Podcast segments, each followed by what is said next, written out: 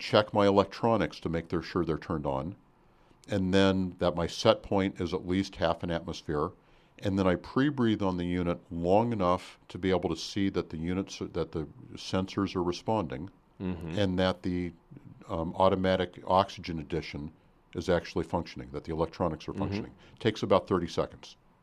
Okay. Um, and then I check my BC to make sure that my BC is functional. And if I'm wearing a dry suit, I make sure that my dry suit valve is functional. A lot of people forget that. So Yeah. that, that's that's kind of my my checklist, and I check all. And then in the course of that, I have to check my manual inflation buttons. I'm you know I'm, I'm basically checking all of the main mm-hmm. components. If I've forgotten to do something, then I notice that.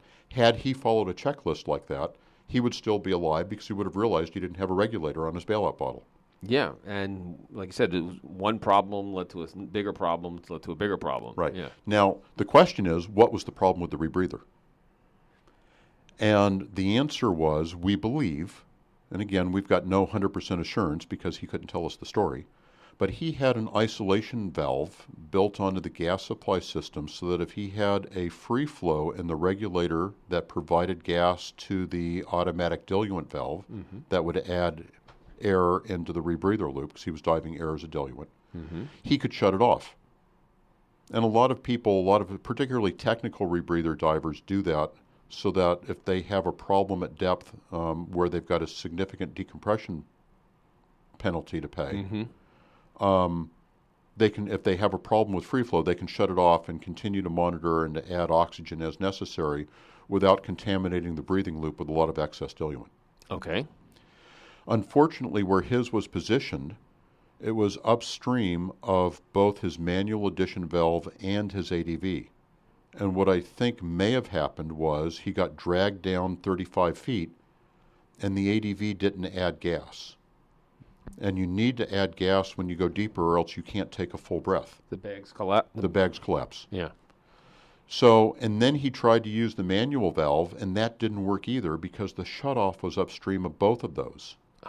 So he probably thought that he was out of diluent, Okay. and then switched to went to go to. I'm presuming tried to bail out and realized he didn't have a bailout bottle regulator and drowned.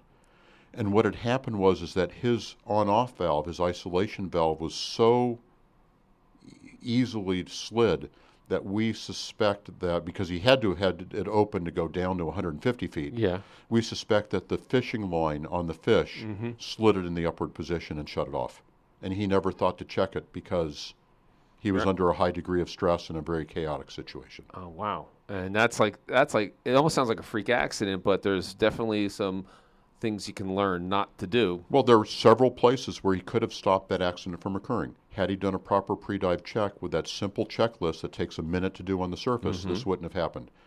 If he had put a regulator on his on his bottle, it wouldn't have happened. If he had been with a buddy that was paying attention to him, his buddy would have come over and given him his bailout regulator. This wouldn't have happened.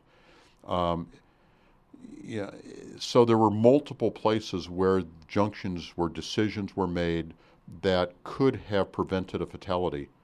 And there were three accidents right there. That's disregarding the fact that he had an incorrect bailout mix Yes. that may have Uh, caused we a for- problem later we, on. We forgot about that. Yeah. So there's four different junction points at which the accident could have been prevented and wasn't.